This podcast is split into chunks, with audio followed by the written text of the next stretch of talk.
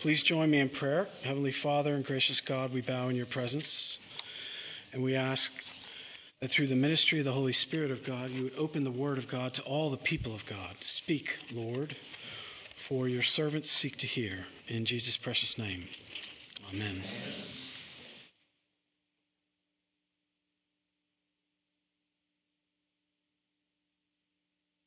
So, what can we learn from the story of Elijah and the prophets of Baal? We come this morning to one of the great power encounters in all of human history, up on a mountain, a contest between two gods, a contest between two sets of prophets, a contest between two worldviews. It's one of the great stories of the Bible.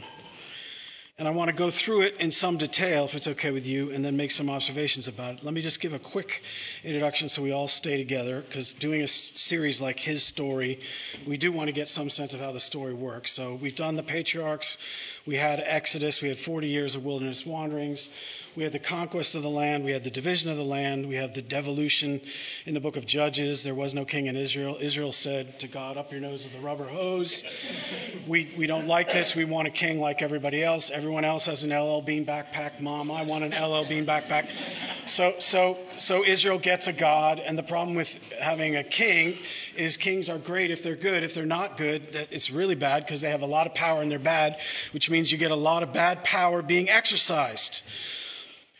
After Saul fails, we get David, and then we get David's son Solomon. And Solomon is the quintessential mixed bag. He worships Yahweh, but he worships lots of other things. He has a big uh, contingent of women, and they worship lots of other gods. And as a result of his misdemeanors, the kingdom is divided in 922 BC. So we're after kingship, and now we've got two kings and two kingdoms and two kings in two capitals. One's in the north the capital Samaria, and the others in the south. The, king, uh, the capital is Judah. And just while I'm flying by, for those of you who are new to the scriptures, this is one of the really confusing parts of the Old Testament because the northern kingdom is called Israel. But before this, when you saw Israel, it was the whole kingdom of Israel. After the division, when you see Israel, it's only the northern kingdom. And so the Old Testament is very confusing if you don't understand that Israel could be one of two things depending on where you are chronologically in the story. Anyway, we're in the division of the kingdom. we're in the division of the kingdom. We've got kings, and we have one of the worst kings, one of the most demonic and devilish and evil figures in all of human history, Ahab, his wicked wife Jezebel, were in the northern kingdom of Israel. The capital is Samaria. And they are ruling and they are sponsoring the false worship of the god Baal, who was a God of fertility and a God of nature. He provided things like water and sun and lots of other things. And what was going on in their kingdom is that the wicked queen was uh, sponsoring the prophets, and she was also trying to help the prophets who all, all wanted to king, kill the true prophets. And if you know anything about Elijah, you may remember how he died. So, one of the fun uh, Bible quiz questions is who are the two people in Scripture who didn't die? You ever heard this one before? Right? Enoch. And Enoch was not, for God took him. Right? In the book of Genesis. And the only other person in all of Scripture besides Enoch who apparently didn't die, and you can take it up with God later. I have no idea why. But. Uh, his name means, My God is Yahweh, or is Yahweh my God? And his job as a prophet was to turn the hearts of the people back to God and God only, because the first commandment is not, You shall worship the Lord your God on Monday, and then the horoscopes on Tuesday, and the Clemson football team on Wednesday, etc. The, the, the, the Ten Commandments are, You shall worship the Lord God alone, and you shall have no other gods before me. And in the context in which we find ourselves in human history, we have Yahweh being worshiped and Baal being worshiped at the same time. This is syncretism. This is mixing and matching your gods. This is Baal on Monday and Yahweh on Tuesday and Baal on Wednesday, etc. So there is Yahweh worship even among the false worshippers, but it's not true worship. It's not exclusive worship. And Yahweh wants exclusive worship and worship alone. He is the God, after all, who gave the Ten Commandments. So when this whirlwind of a man whose job it is to turn the hearts of the people back to God, encounters the king. This is the way that the whirlwind of the man is introduced on the pages of Scripture. Are you ready? He shows up to the king and says, and I quote, he just literally walks into the presence of the king and says, Three years and no rain. and then he disappears. I told you he was a whirlwind.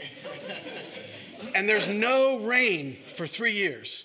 Now, this causes a huge crisis, not least of which is the animals are dying, people can't eat, water's real important.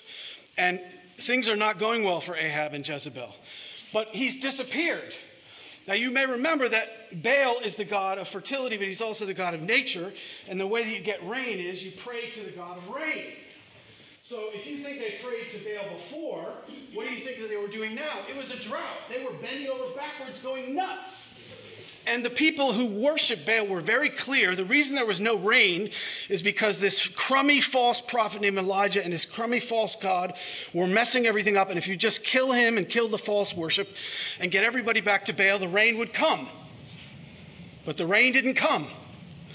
In fact, so much did the rain not come that in the scene immediately preceding this one this morning, the situation is so dire that the king actually goes out with Obadiah the prophet, they divide into two parties to go look for food so that the cattle won't die. So serious is the situation. So it's like the president of the United States in the middle of Kansas looking for corn or something like that. So dire is the situation. And that's where our text begins. Are you ready? I want to d- divide it into three parts. Elijah and Ahab meet, verses 17 to 19. All the people gather, and the priests of Baal fail, verses 18 to 29. And Elijah's sacrifice burns and produces fire from heaven, verses 30 to 40. Y'all with me? So let me just walk through it for just a moment. I say this all the time. I want to make sure you understand. it. The Bible's lots of things. It's just a good book. It's a good story. They're great characters. This is a fantastic scene. This is a fantastic story. Look at your text in verse 17 and look at the encounter between the whirlwind and the man who hasn't seen, seen the king since he disappeared, at whom the king is utterly furious. And what does the king say when he sees him? You crumbun. You make my life miserable. You troubler. Is it you, you troubler of Israel? The word in Hebrew, troubler, means infection. It means germ. It's used in Arabic denoting the pollution of water by mud. Oh, you germ, ruining the health of my country. Oh, you mud polluting my country. That's the way the king greets the prophet. He's the problem. And Elijah, being Elijah, turns it completely the other way around. You know, actually, if you thought about this the right way around, O king, you'd realize that the reason you don't have rain and the reason you're in a mess is because you've turned away from the true God and you're worshiping two gods at once, and it's not working out. So let's have a contest. Since your God is not doing very well in the rain department, bring everybody together. Let's have a contest. We'll have two sets of prophets and two sets of bulls, and we'll see whose God is God. And the people say, Good idea. On to the next scene. All the people gather, and the priests of Baal fail. Look at verse 21. What a great story this is. You, you, have no idea how many hundreds of thousands of sermons have been preached on verse 21. We could spend the rest of the morning just on that. How long will you be limping between two opinions? One Old Testament commentator says, it's as if you can't walk and you have two crutches and it should read, How long do you hop back and forth on one crutch and then the other crutch? Yahweh here, Baal there. How long? It's been going on for years. There's even a famine, a clear evidence of God's judgment to turn you back, and it's not changing anything. And the people, verse 21 at the end, did not answer him a word. There's a lot of silence at certain points in this story. Think of the silence. Just, just cast your eye out on the mountain. There's all those prophets of Baal. There's that one guy, you remember him, all by himself. Looks kind of funny, acts kind of funny, whirlwind of man. And it's a contest between all these prophets and this strange whirlwind of a man. I wonder what's going to happen. And he gives the contest, and they do all their stuff. And it's a long, extended liturgy because you do know how Baal worship works. This is a story about idolatry. You do know, brothers and sisters, that you're in a state that worships football. You know that, right? Do you know that there's a Clemson liturgy? You know that, right? You travel up on Friday. right? You have food in the back of your car in the parking lot, right? We even have cheerleaders that lead you through the liturgy, right? There's even a certain part of the physical building, if you know the liturgy well, that the players actually touch before they go out. That is a liturgy. That is worship. You are in a state where some people actually worship at the altar of football. What is so remarkable about this scene, if you look at these false prophets, is their incredible characteristics. They have passion, they have devotion, they have sincerity, they have massive energy, and they have cre- creativity. And in the midst of all that, and it's going on for hours, probably started something like 9 o'clock in the morning, and when it ends, it's something like 3 o'clock in the afternoon. But did you notice in the midst of everything else that this whirlwind of a man decided to insert himself in the midst of the liturgy and suggest that maybe they weren't doing it well enough? And could they try harder? Did you, did you see the sarcasm? He even, he even says in Hebrew, maybe he's thinking about something and he's not hearing you. And then he says maybe he's turning aside, which is a very delicate way of translating the Hebrew. That word literally means turning aside to go to the bathroom. Maybe he's going to the bathroom. Maybe he's relieved himself. You need to really get your act together. Maybe you can get his attention that way. It doesn't matter what they do, it doesn't matter how hard they do it, it doesn't matter how elaborate it is. Look at verse 26. It's very important that you see how devastating it is as it's portrayed in the text.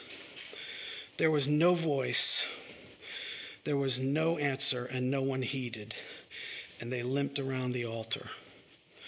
All that work for nothing. And that's the problem with false gods is that when crunch time comes, even if you go through all the liturgy and you do everything right, they avail nothing. They always have, and they always will. You cannot worship Yahweh and anything else, and anything else but Yahweh will not satisfy and will not work. And that long silence at the beginning is punctuated by an even longer silence at the end before Elijah gets going.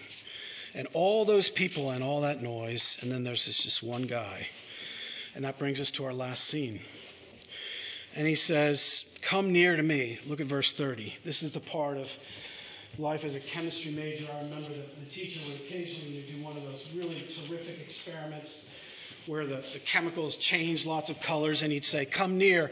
And you got to all surround him in a circle so that there was no way he could trick you. You got to watch, this is that kind of thing. You get to watch the teacher and the beaker, and there's nowhere for him to hide. If it doesn't work, the great experiment and all of his power is of naught. And Elijah's t- very effectively using all of the uh, instruments at his disposal to make clear that this is a divine miracle and that there's no question that it's Yahweh, a Yahweh alone, that does this. So everybody gets to watch. Can you imagine the scrutiny that he's under? Can you imagine the pressure that he's under. And then he takes 12 stones, he rebuilds the altar of God. Incredible symbolism there, trying to build back the people's loyalty to their God. And just in case there's any doubt, he orders for once, twice, three times they're to drench the altar with water so it's completely drenched. You may notice there's a, there's a bifurcation in the story, right? The prophets of Baal didn't have to do this. They had a non watered bull, and they couldn't even come through. This is a triply watered bull. And as more than one commentator points out, when the dramatic moment happens, it happens in a very important way. First, it happens in answer to prayer. Verse 36 look at the prayer. Oh Lord, things are so serious. I'm an American Christian. Please heal my aunt's leg. Right? That's an American Christian prayer. Right? You don't get the sense that there's anything at stake when most Americans pray. It's sort of like, well, maybe God will do something, maybe he won't. You don't get that sense with biblical characters when they pray. They're praying to the great and awesome God who made the heavens and the earth by the power of his outstretched hand. Look at this prayer. O Lord, God of Abraham, Isaac, and Israel. Bang, bang, bang. Let it be known that you are God in all Israel, and I am your servant. I've done all these things according to your word. This is the psalmist's prayer. You can learn a lot about prayer from this prayer. If you look at the Psalms and you look at the way that they pray, they're honest, but they read God back to Him. Have you ever noticed that? They say, Look, God, let me just tell you how it is. You said we're your people, and you said you're our God. And last time I checked, our neighbors are obliterating us, and that's not exactly how it's supposed to go. Where's the power? Come on, God, come through. That's an honest prayer, but it also seems like something's at stake. And if God doesn't act, it will be terrible, which is exactly the situation here. That's the way it always is when prayer is real prayer. It's prayer to a real God who has real power and there are real stakes. And that's where we are here. Answer me, O Lord. Answer me. Why? So that I can get all the credit? No. So that I can get more money? No. No, no. So they turn back to God. That's his name. Yahweh is my God. Yahweh is God. And the fire fell. And more than one commentator points out when you and I do fire, fire goes up. It goes up in the fireplace, it goes up from the match. Fire goes from the earth up. This fire came from heaven down to make absolutely certain that everybody knew that it was divine fire and divine fire only. And it had to come first before the rain. Don't miss that significant detail. The scene immediately after this one, back comes the water. But the water can't come until this happens. Why not? Anything before this where water comes, there could be confusion about the water somehow coming from Baal. After this, no more Baal, no more Baal prophets, no more Baal credit for the rain and the water. It had to be in that order. Then the fire of the Lord consumed the burnt offering and the wood and the stones and the dust. And just in case we missed all the details, the end of verse 38, it even licked up all the water in the trench. Three sets of four buckets fulls of water, all gone. Boom. And when all the people saw it, they fell on their faces and said, The Lord, He is God. The Lord, He is God. That's Elijah's ministry in a single phrase. And he said, You go your way, I go mine. You worship your God, I worship my God. You say potato, I say potato. No, no, this is not a 21st century text. These people are cancerous in the, in, the, in the country of Israel. They are spreading a cancerous false worship. They have to be hewed down and destroyed just because they are cancerous. And if they're not done, then that false worship will continue to spread and it will continue to threaten the true worship of Yahweh. You all with me? So here endeth the story. Now, uh, you, we cannot all sit down and all go home. Sorry. Got to go from preaching to meddling. Let me make two observations for your thoughts this morning. First of all,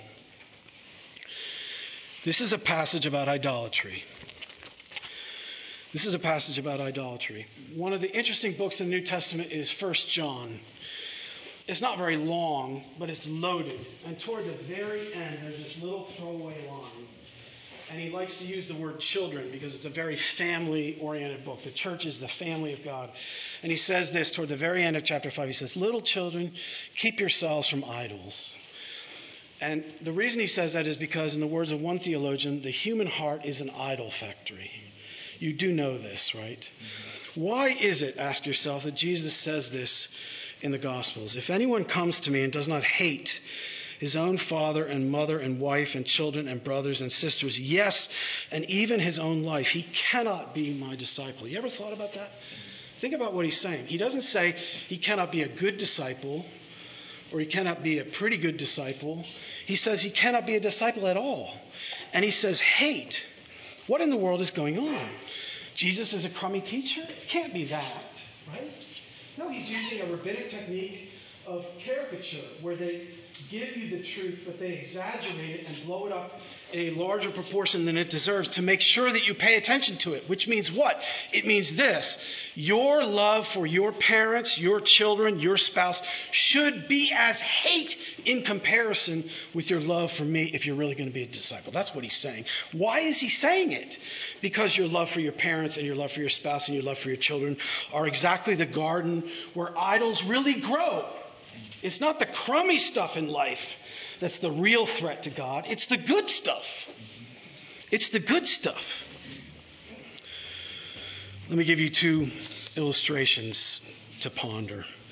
First, from my own professor, J.I. Packer, in his book, Your Father Loves You. He says it this way He says, What other gods could we possibly have besides the Lord? I just love Dr. Packer. I'm sorry he's gone from this world to the next. I really am. Plenty. For Israel, there were the Canaanite Baals, the jolly nature gods whose worship was a rampage of gluttony, drunkenness, and ritual prostitution. For us, there are still the great gods of sex, shekels, and stomach, an unholy trinity constituting one God, self. And then there's that other enslaving trio pleasure, possessions, and position which is described in the New Testament, 1 John 2:16 if you're taking notes, the lust of the flesh and the lust of the eyes and the pride of life. He's still not done. Football, the firm, and family are also gods for some. Oh, that'll preach. Football, football, the firm, and family are also gods for some. Indeed, he says, the list of gods is endless, for anything that anyone allows to run his life becomes his god, and the claimants for this prerogative prerogative are legion. In the matter of life's basic loyalty, listen to this sentence temptation is a many headed monster. We will battle idolatry all of our lives. This passage is in the Bible for lots of reasons, one of which is to always warn us about the garden of the false gods that can grow in our lives without our intention, unless we're paying attention. And it's to call us back to ask the question are we really worshiping Jesus only, or we worship Jesus and? Because they were worshiping Yahweh and Baal. The other one is from the ministry of Donald Grey Barnhouse, whom I've mentioned in the past. He was the minister of 10th Presbyterian Church, which is right in the heart of Philadelphia, still one of the great churches in America today. He had a young woman at the night service, and she came up to him in the line, and she said she was a Christian and she wanted to follow Christ. But then she said this She said, I want to be famous too. I like this scene because I wondered what I would have said to her. She said, I want to pursue a stage career in New York. After I've made it in the theater, then I'll follow Christ completely.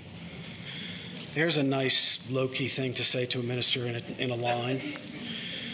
So here's what Barnhouse did he took a key out of his pocket he went down to the corner, which was only about three or four paces. There was a postal box, and he, and he took his key and he scratched the postal box. And he said, This is what God will let you do. God will let you scratch the surface of success. He will let you get close enough to the top to know what it is, but He will never let you have it because He will never let one of His children have anything rather than Himself. Very interesting encounter. I bet you know there's more to the story, and there is. She came back. At the end of her life, she confessed that he had told her life story exactly to the letter. She had dabbled in the stage. She even had her picture once in a very prominent place in a national ma- magazine, but she'd never quite made it. She told Barnhouse, and I quote, I can't tell you how many times in my discouragement I close my eyes and I've seen you scratching on that postal box with your key. God let me scratch the edges, but He never gave me anything in place of himself. Boom. That'll preach.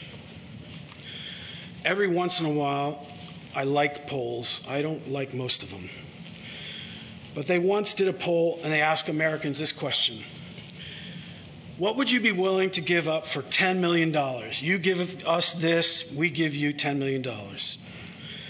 Two thirds of Americans polled would agree to at least one of the following, and you have to brace yourself for this. This is a real poll, these are real answers. I wonder, this is from the early 90s, I really wonder what it would be today.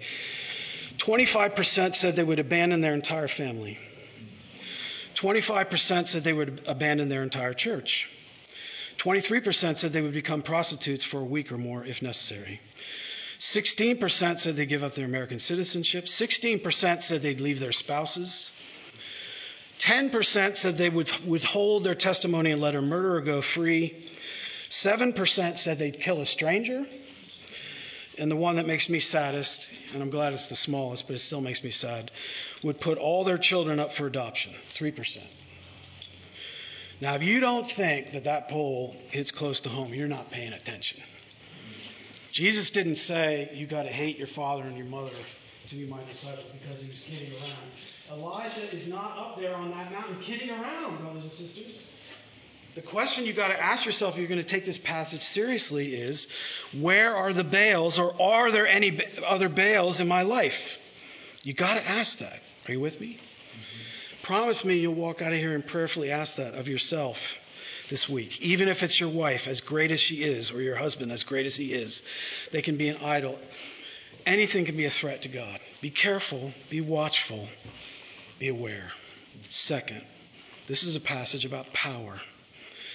This is a God who has power. That's a real prayer with real stakes because the God to whom it's prayed is really, really powerful. You find yourself from time to time wondering if people in the church know anything about a God of power in the West. It doesn't seem like there's much at stake. Here's Annie Dillard in her book, Teaching a Stone to Talk.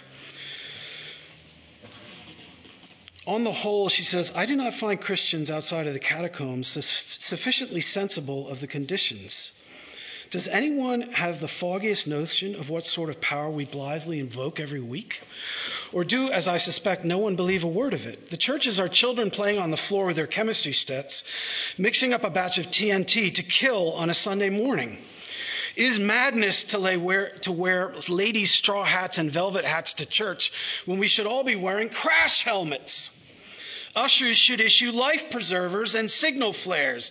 They should lash us to our pews, for the sleeping God may someday wake and cause offense, or the waking God may draw us out to where we can never return. Do you know anything about a God of power? You do if you think about it. Think about Jesus for a second. Think about Mark's gospel. Think about the way Mark portrays Jesus. Jesus has so many characteristics. Yes, he's full of love. Yes, he's full of compassion. But if you're going to take Jesus seriously, you've got to reckon with the fact that he is a person of real authority and incredible power. The first scene in Mark's gospel, three times that word authority. Where does this guy get all this authority, this authority, this authority? And in Mark 4 and 5, Mark deliberately packs a whole set of scenes together so that we won't miss the awesome authority of Christ. At the end of chapter 4, you get the stilling of the storm. You know the scene. They're in the back of the boat. He's asleep. All of a sudden, things are not going well. Don't you care? And he wakes up and says, Well, you know, gee, darn. Peace, be still. Bang which means what? It means Jesus has the power over nature. There goes Baal in one scene. What's the next scene in Mark? Oh, it's chapter 5. There's that character, the Gerasene demoniac. You remember him. He's so demon possessed and so dark and so encased within himself that he lives in a graveyard and he spends all day trying to gash himself to death. Everybody in his hometown is terrified of him. And Jesus casts the demons out whose names are Legion, and he's in his right mind, and everybody in the, in the town knows him, and they're terrified, and they've seen real power because they've literally never seen this guy healthy ever. And Jesus has completely restored him, which means what? It means Jesus has the power over the demonic. And what's the next scene? Oh, that's when Jairus' daughter is really sick and the people come to Jesus. And while they're on the way to Jesus, he gets stuck in a crowd and they say, Well, she's died. It's too bad. And Jesus keeps coming and he turns around in the crowd and says, Who touched me? And there's a woman with issue of blood. You remember this? And he turns around and he says, Who touched me? Daughter, your faith has made you well. Which means what? It means Jesus has the power over sickness. Are you paying attention? So Jesus has the power over nature. Jesus has the power over the demonic.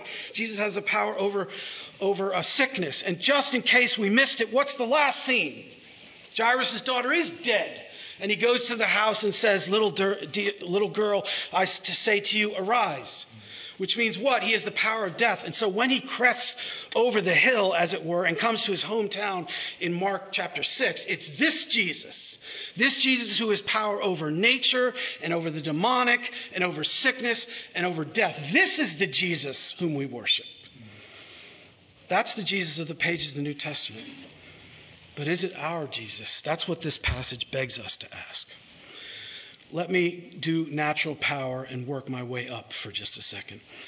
When I was in college in May 1980, one of the more sensational occurrences of raw natural power in recent history in North America occurred when Mount St. Helens in the Cascade Range of Washington exploded. You may know the story. At 8:32 a.m. in May 1980, the explosion ripped 1,300 feet off the top of the mountain with a force of, are you ready? 10 million tons of TNT, roughly equal to 500 Hiroshimas. 60 people were killed, most by a blast of 300 degree heat, traveling at 200 miles an hour.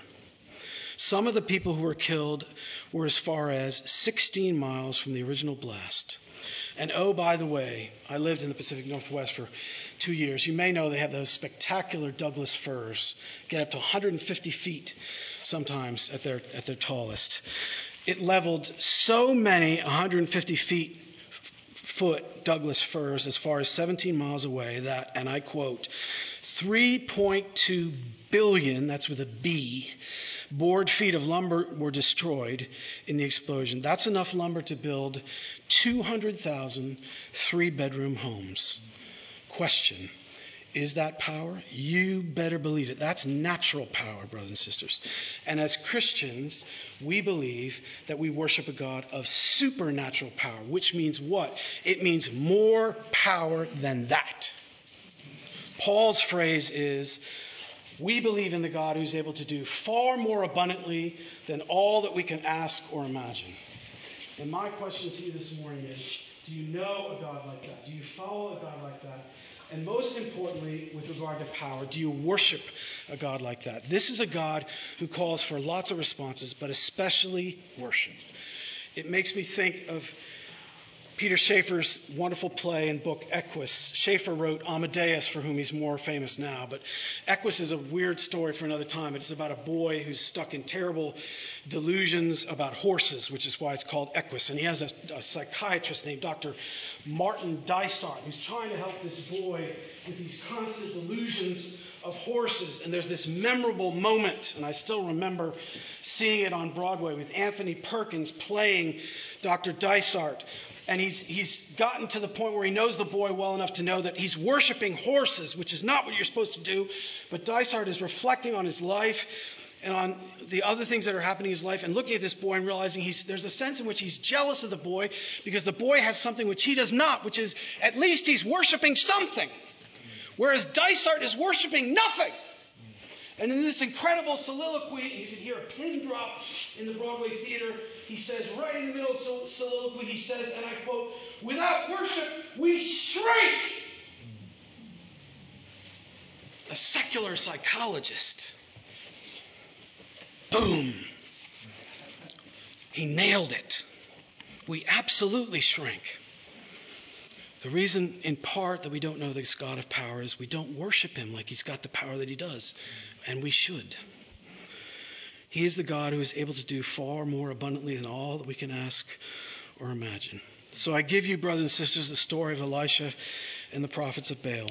Be careful of idols. Little children, keep yourself from idols. You can ask, if somebody asks you what the sermon is about, you can say, Watch out for idols, and you can blame it on me if you want. But don't forget this God of power. We need a God of power. We need a God who's able to do far more abundantly than all that we can ask or imagine. We need a God who calls forth our worship because without him we shrink, but with him we grow. And real worshiping Christians are Christians that can do great things for the kingdom. Where is the God of Elijah? That's the question, brothers and sisters. Imagine yourself at the end of that scene as a witness.